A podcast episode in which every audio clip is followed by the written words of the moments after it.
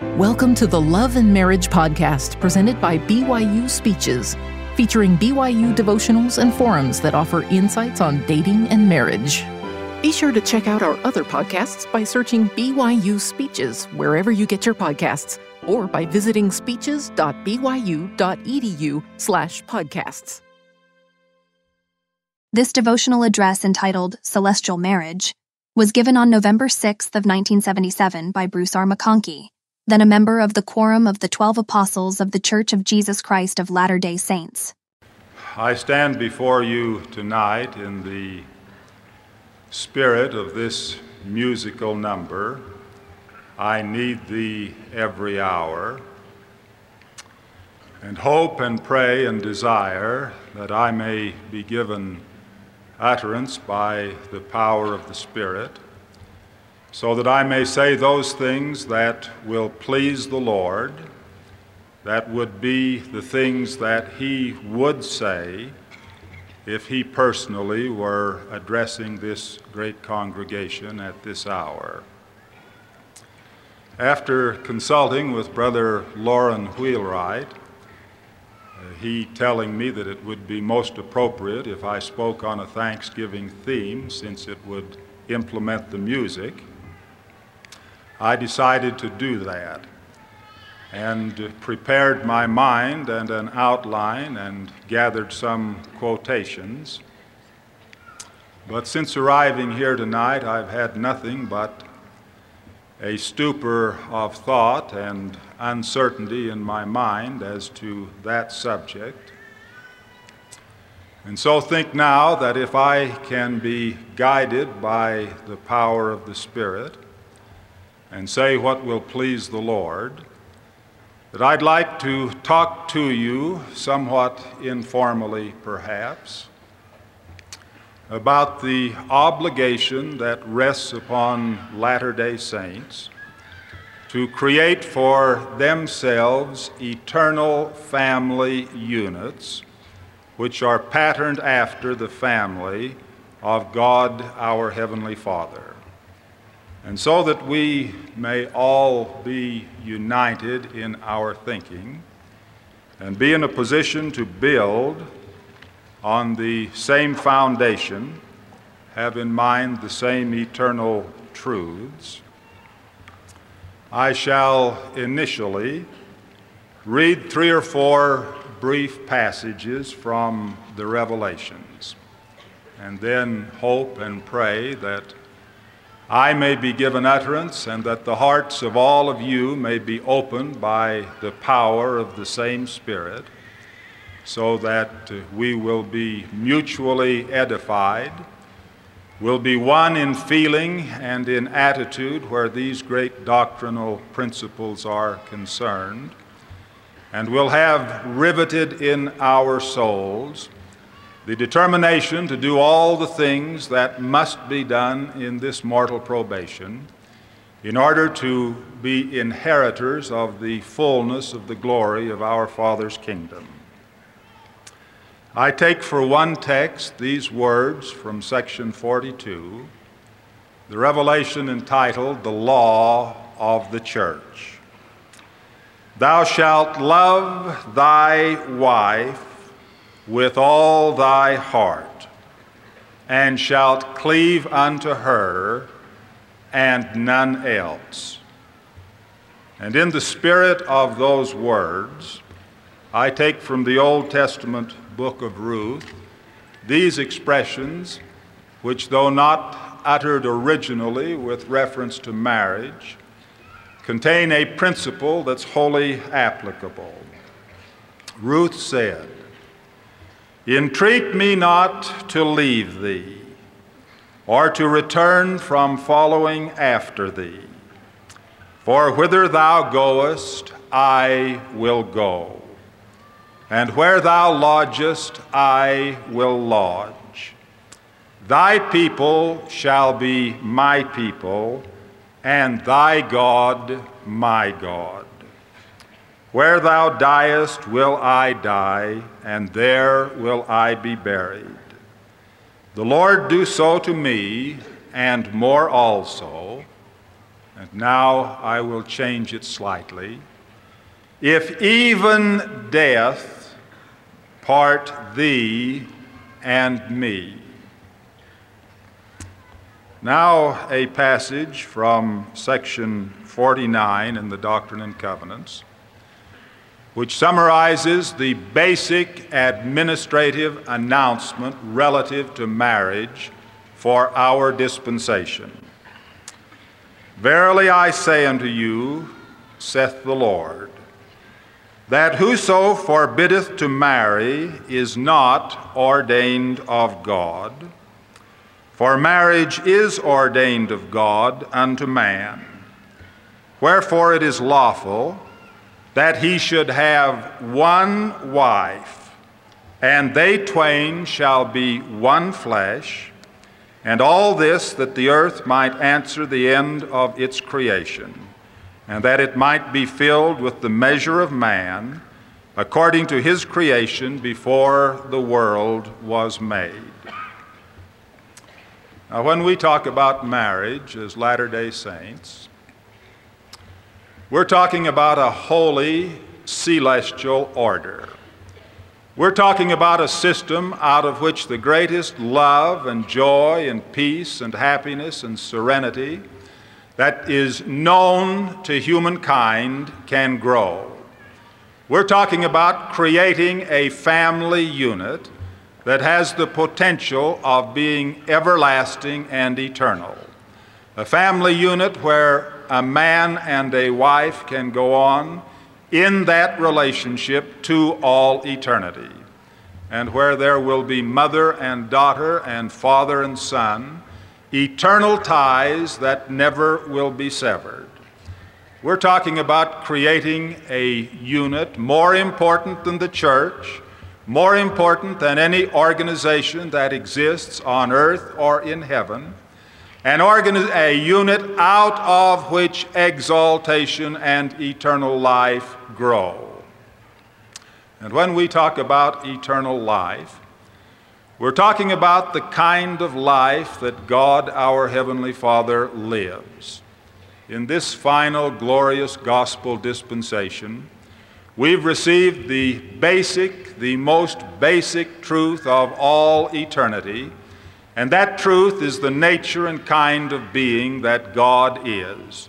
It's eternal life to know the Father and the Son. There is no possible way to go degree by degree, step by step, to the high exaltation we seek, unless and until we come to a knowledge of the nature and kind of being that God is. And so when we talk about eternal life, we're talking about the kind of life that God our Father lives. And when we speak of Him, we're speaking of a holy, perfected, exalted, ennobled man, an individual, a personage, an individual who has a body of flesh and bones as tangible as man's. We're talking about someone who is a literal parent, who is the father of the spirits of all men. You and I were born as members of his family. We've seen his face, we've heard his voice, we've received his counsel personally, as well as through representatives and agents. We knew him in pre existence. Now a curtain has been dropped, and we don't have the remembrance that we had then, but we are seeking to do the things that will enable us to be like him. Now, after he had begotten us as his spirit children, he gave us our agency, which is the power and ability to choose. And He gave us laws and allowed us to obey or disobey, in consequence of which we could develop talents and abilities and aptitudes and characteristics of divers sorts. He ordained and established a plan of salvation. It was named the Gospel of God meaning God our Heavenly Father, and it consisted of all of the laws and powers and rights, all of the experiences, all of the gifts and graces that are needed to take a spirit son and daughter from the then spirit state of low intelligence to the high exalted state where we would be like him.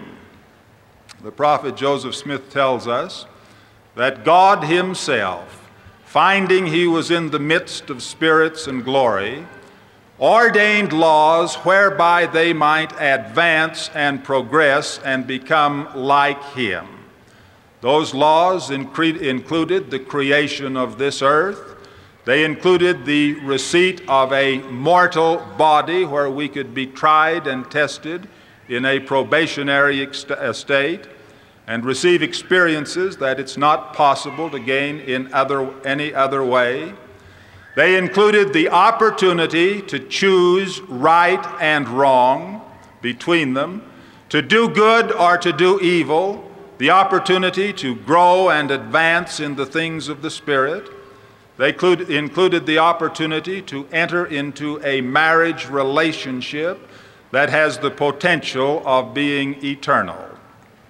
Now, we started out on this course in the premortal life. We're down here now taking the final examination for all the life that we lived back then, which also is the entrance examination into the realms and kingdoms that are ahead. Now, the name of the kind of life that God our Father lives is eternal life. And eternal life consists of two things it consists of the continuation of the family unit in eternity. And it consists of inheriting what the scriptures denominate the fullness of the Father, or the fullness of the glory of the Father, meaning the might and power and dominion and exaltation that He Himself possesses. And in our finite circumstances, we have no ability or power to comprehend the might and omnipotence of the Father. We can look at the sidereal heavens, we can view the Milky Way, we can see all the worlds and, and orbs that have been created in their spheres. We can examine all the life that is on this planet with which we are familiar, and we can begin to get a concept of the glorious, infinite, unlimited intelligence by which all these things are. And all these things taken together and more comprise the fullness of the glory of the Father. Now we are seeking eternal life. That is to say, we have been offered the privilege to go forward in advancement as the children of God until we become like our eternal parent. And if we so obtain, it is required, it is requisite, it is mandatory for us to build on the foundation of the atoning sacrifice of the Lord Jesus. It is required of us that we keep the commandments, that we sow the seeds of righteousness and reap the harvest of glory and honor. Now, if we do all the things that the gospel requires of us, we can make that kind of advancement. The gospel, which is the plan of salvation, is now named the gospel of Jesus Christ, to do honor to him who uh, worked out the infinite and eternal atoning sacrifice and who put into operation all of the terms and conditions of the Father's plan.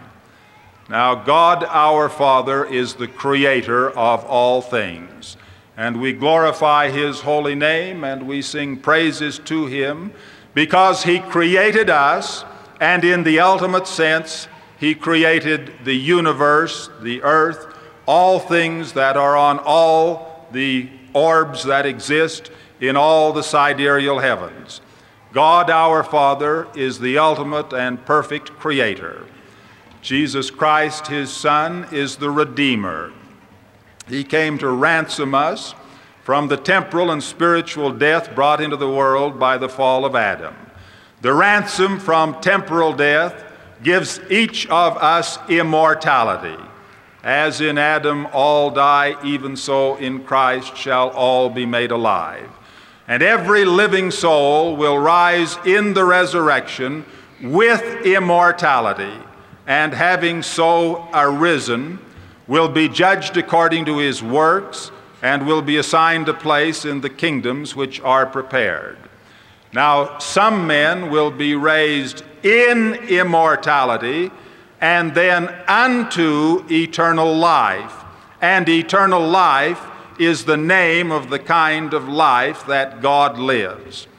Now, we cannot shout praises to the name of the Lord Jehovah, who is the Lord Jesus, in any degree or to the extent that we ought to honor him for all that he has done for us and for the possibilities that lie ahead because he took upon himself our sins on conditions of repentance.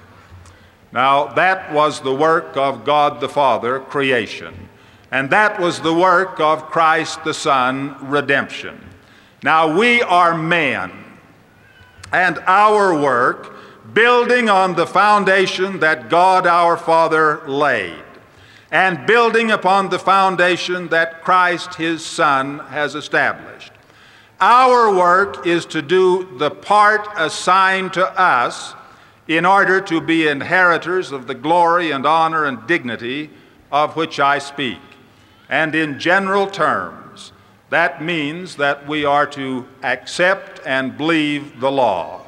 We're to believe in Christ and live His law. We're to be upright and clean. We're to have our sins washed away in the waters of baptism. We're to become new creatures by the power of the Holy Ghost. We're to walk in paths of truth and righteousness all our days. We can talk in general terms about this. It's a process of overcoming the world, a process of rising above carnality, of doing good and working righteousness. And as long as we are in that vein, all that we say is generalities and is a foundation for a specific and particular thing toward which we point. And that spe- specific and particular thing is eternal marriage. Everything that we do in the church is connected and associated with and tied in to the eternal order of matrimony that God has ordained. Everything that we do from the time that we are born, from the time we become accountable, through all our experiences and all the counsel and direction we receive, up to the time of marriage. Everything that we do is designed and intended to prepare us to enter into the order of matrimony which may be eternal.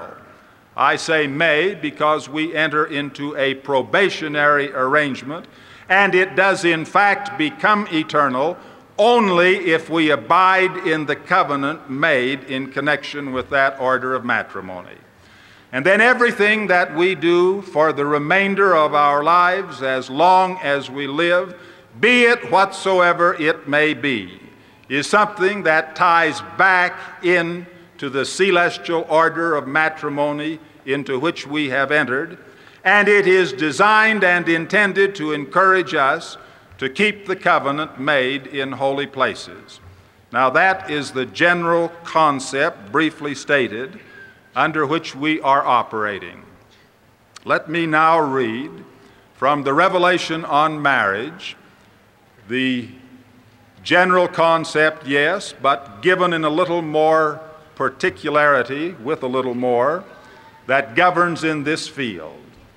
And I read in section 132. Verse 5 All who will have a blessing at my hands shall abide the law which was appointed for that blessing, and the conditions thereof as were instituted from before the foundation of the world. That is the basic governing, overriding principle that governs all of the acts of men in all ages. No one ever gets anything for nothing.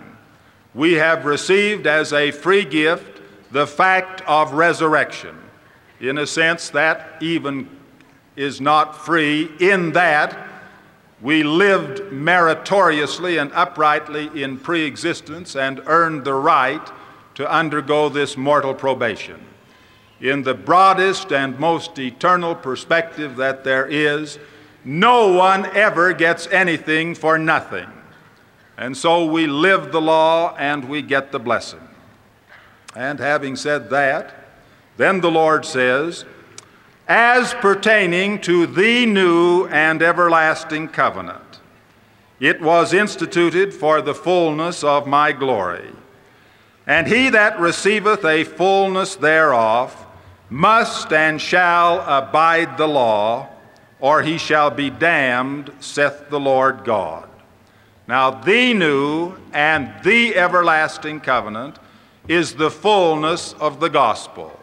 The gospel is the covenant of salvation that the Lord makes with men. It is new because it has been revealed anew in our day. It is everlasting because it's always been had by faithful people, not alone on this earth, but on all the earths that are inhabited by the children of our Father.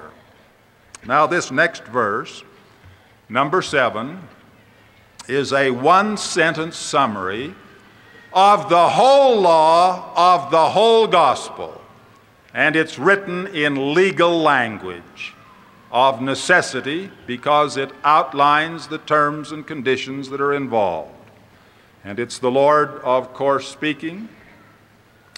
And verily I say unto you that the conditions of this law are these. Now, this recites the conditions of the law that govern in the whole field of revealed religion. Everything, and we will make specific application of it to the central thing we have to do, which is marriage. Here are the conditions. All covenants, contracts, bonds, obligations, oaths, vows, performances, connections, associations, or expectations that are not made and entered into and sealed by the Holy Spirit of promise of Him who is anointed, both as well for time and for all eternity, and that too most holy by revelation and commandment through the medium of mine anointed whom I have appointed on the earth to hold this power. And I have appointed unto my servant Joseph to hold this power in the last days. And there is never but one on the earth at a time on whom this power and the keys of this priesthood are conferred, are of no efficacy, virtue, or force in and after the resurrection from the dead. For all contracts that are not made unto this end have an end when men are dead. Now, what is involved? We have power as mortals to make any arrangements between ourselves that we choose to make, which are legal in the society where we live, and they will bind us as long as we agree to be bound and that may be until death takes us. But we do not have power as mortals to bind ourselves after death. I cannot enter a contract, and you cannot enter a contract to buy or sell or go or come or paint or perform or do any act in the sphere that is ahead. God has given us our agency here and now as pertaining to mortality. Now, we are mortal. It's a temporal sphere, it's a time bound sphere. And if we're going to do anything here and now that bridges the gulf of death, anything that endures in the spirit world, anything that remains with us in the resurrection, We've got to do it by a power that is beyond the power of man. It has to be the power of God. Man is mortal and his acts are limited to mortality. God is eternal, and his acts have no end. And so the Lord confers upon Peter the keys of the kingdom of God, so that he has power to bind on earth and seal everlastingly in the heavens. And then he spreads that out to James and John and to all of the twelve anciently. And they all have the same power. And then in our day, he restores again what was had anciently. He calls apostles and prophets, and he gives them the keys of the kingdom of God.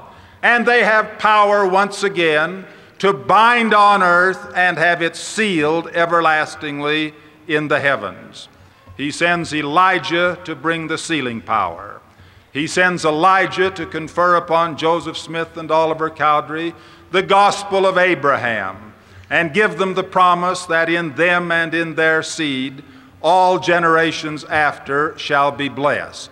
And because Elijah came and because Elias came, acting in the power and authority of the Almighty, and gave their keys and powers and prerogatives and rights to mortal men, once again on earth, praise God for this glorious thing.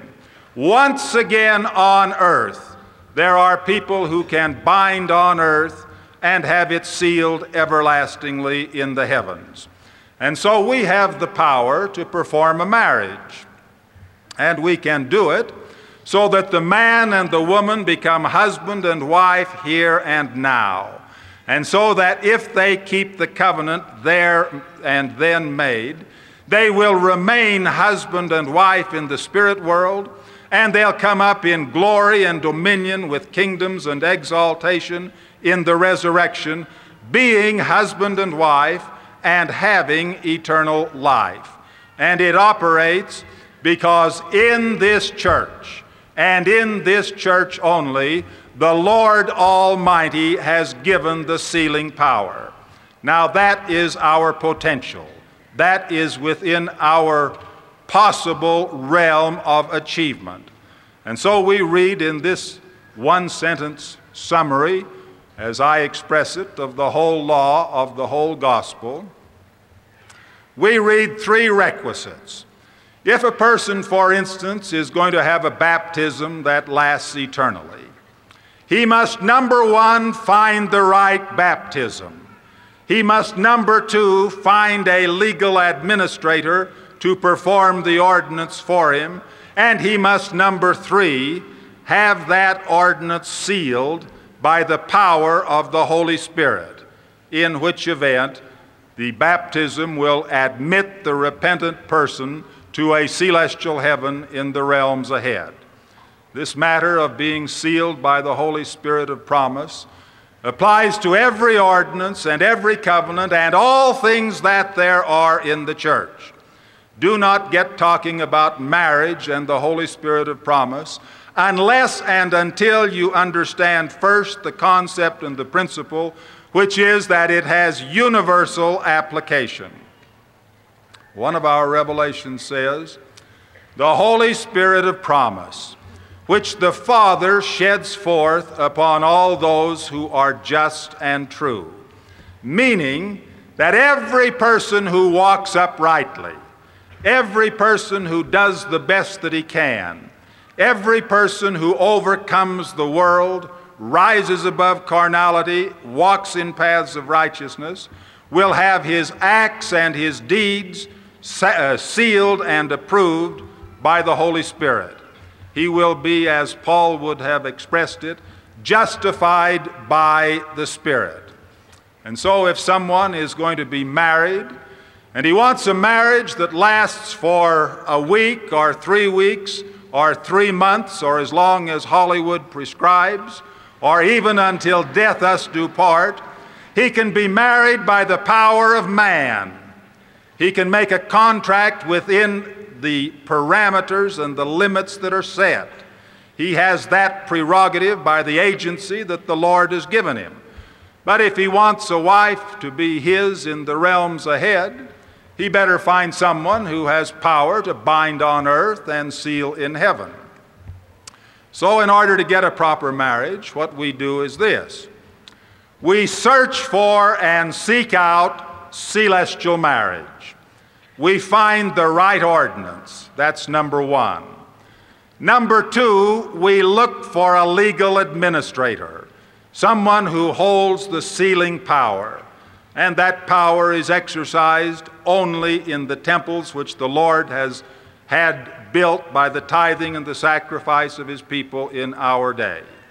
Those are two requirements. And number three, he so lives in righteousness and uprightness and integrity and virtue and morality that he is entitled to have the Holy Spirit of God ratify and seal and justify and approve. Approve. And in that event, his marriage is sealed by the Holy Spirit of promise, and it's binding in time and in eternity. So, what we do, we struggle and labor and work to be worthy to get a recommend to go to the temple. The Spirit will not dwell in an unclean tabernacle. We struggle and labor to get our tabernacles clean to be pure and refined and cultured, to have the Spirit as our companion. And when we get in that state, our bishop and our stake president give us a recommend to go to the temple. And we go there and we make solemn and sober covenants. And then, having so done, we continue to labor and struggle and work with all our power to continue in the light of the Spirit so that the agreement we have made will not be broken. Now, if we do that, we have the assurance. We do not need to tremble and fear. We do not need to have anxiety or worry. If we're laboring and working and struggling to the best of our abilities, though we do not become perfect, though we do not overcome all things, Yet, if our hearts are right and we're charting a course to eternal life in the manner I indicate, our marriages will continue in the realms that are ahead. We'll get into the paradise of God and we'll be husband and wife. We'll come up in the resurrection and we'll be husband and wife. And anyone who comes up in the resurrection in the marriage state, married state, has the absolute guarantee of eternal life. He will not then be a possessor and inheritor of all things. There's a great deal of progress and advancement to be made after the grave and after the resurrection. But he will be in the course where he will go on in the schooling and preparing processes until eventually he knows all things and becomes like God our Heavenly Father, meaning he becomes an inheritor of eternal life. Now, in a manner of speaking, we have here and now probationary families. We have that kind of a family even though we've been married in the temple, because our marriage in the temple is conditional. It's conditioned upon our subsequent compliance with the laws, the terms, the conditions of the covenant that we then make. And so I get married in the temple. That puts me in a position where I can strive and labor and learn to love my wife with the perfection that must exist if I'm going to have a fullness of the glory that attends that in eternity. And it puts her in a position to learn to love me in the same way. And it puts both of us in a position to bring up our children in light and in truth and to school them and prepare them to be members of an eternal family unit. And it puts us as the children of our parents in the position where we honor our parents and do what is necessary there to have these eternal ties go from one generation to the next and the next and so on. Eventually, there will be a great patriarchal chain of exalted beings from Adam to the last man, with any links being left out of individuals who are not qualified and worthy to inherit, possess, and receive along the indicated line. Now, I'm talking to people who have opportunity to live the law. And anyone who has the opportunity is required to do so. It's mandatory. I'm perfectly well aware that there are people who do not have the opportunity, but who would have done so had the opportunity been afforded them. And those individuals will be judged in the providences and mercy of a gracious God according to the intents and desires of their hearts. It's the principle of salvation and exaltation for the dead. Well, I've talked only in general terms. I have not been specific, deliberately so. I have designed to set forth, as the prophet indicated in his statement, I teach them correct principles and they govern themselves. I've desired and designed to set forth the general concept that is involved, with the hope that having the concept before us, each of us will then determine for ourselves as individuals the courses that we have to pursue to obtain the indicated rewards. I think that the noblest concept that can enter the heart of a man is the fact that the family unit continues in eternity. I do not think you can come up with a more glorious concept than that, building, of course, on the foundation of the atoning sacrifice of the Lord Jesus. Because this business of celestial marriage is the thing that will give us eternal life in our Father's kingdom. And if we can pass the probationary experiences that prevail and exist in the family unit, then the Lord will say to us at some future day, Well done, thou good and faithful servant. Enter ye into the joy of your Lord. Now, the things we're talking about here are true. That's the glory and the wonder and the beauty of everything connected with this system of revealed religion that we have. It's true. There is no more glorious fact connected with our whole system of revealed religion than the simple fact that it's true. And because it's true, the doctrines we teach are true. And because these doctrines are true, they will give us peace and joy and happiness in this life. They'll enable us to cast off the drudgery and the sludge and the evils and the iniquities of the world. They empower us to put on Christ and the glory and beauty of pure religion. They enable us to become new creatures of the Holy Ghost.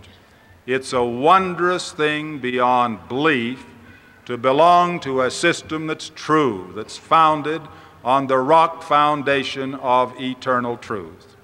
I hope, as I bear testimony to you of the truth and divinity of this work, that my words simply echo the thoughts that are in your hearts.